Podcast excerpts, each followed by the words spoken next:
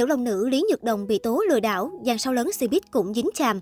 Lý Nhược Đồng sinh năm 1966 là một trong những hoa đáng hàng đầu của làng giải trí Hồng Kông đầu thập niên 1990. Từ một tiếp viên hàng không, cô rẽ sang làm người mẫu quảng cáo, rồi bắt đầu lấn sân diễn viên. Dù không được đào tạo nhiều về diễn xuất, nhưng Lý Nhược Đồng rất có duyên với nghệ thuật. Ở tuổi đôi mươi, Lý Nhược Đồng sở hữu nhan sắc xinh đẹp kiều diễm của người con gái đất hương cảng. Truyền thông thời điểm ấy ví nữ diễn viên như một đóa hoa hải đường trắng với ý nghĩa khen ngợi vẻ đẹp của cô thật trong trẻo tinh khôi. Nhờ vẻ đẹp vạn người mê, Nhật Đồng được các đạo diễn lựa chọn vào những dạng vai tiểu thư khuê khác. Cô đặc biệt ghi dấu ấn sâu sắc với vai diễn tiểu long nữ trong Thần điêu đại hiệp và Vương Ngữ Yên trong Thiên Long Bắc Bộ. Nhan sắc thần thái của nữ diễn viên được đánh giá là phù hợp nhất với nhân vật do Kim Dung tạo dựng, từ đó trở thành biểu tượng nhan sắc cho mỹ nhân phim kiếm hiệp. Khi đang trên đỉnh cao của sự nghiệp, Lý Nhật Đồng tuyên bố rút lui khỏi làng giải trí vì tiếng gọi của tình yêu. Tuy nhiên, mối tình với vị thương gia không thành khiến cô chịu trầm cảm và suýt có ý định tự tử.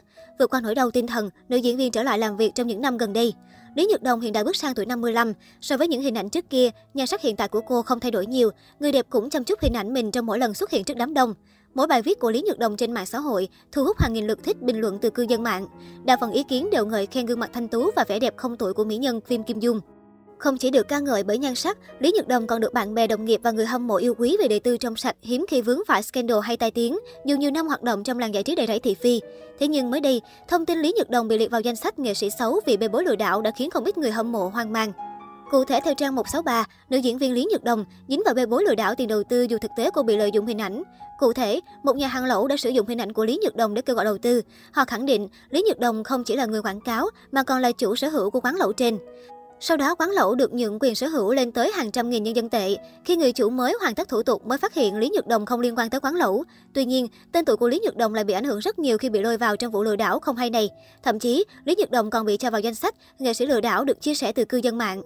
Không chỉ Lý Nhật Đồng, một số ngôi sao nổi tiếng ở Trung Quốc cũng bị cho vào danh sách nghệ sĩ lừa đảo, cụ thể như tài tử Trịnh Khải, Mã Y Lợi, MC Uông Hàm và MC Lý Duy Gia.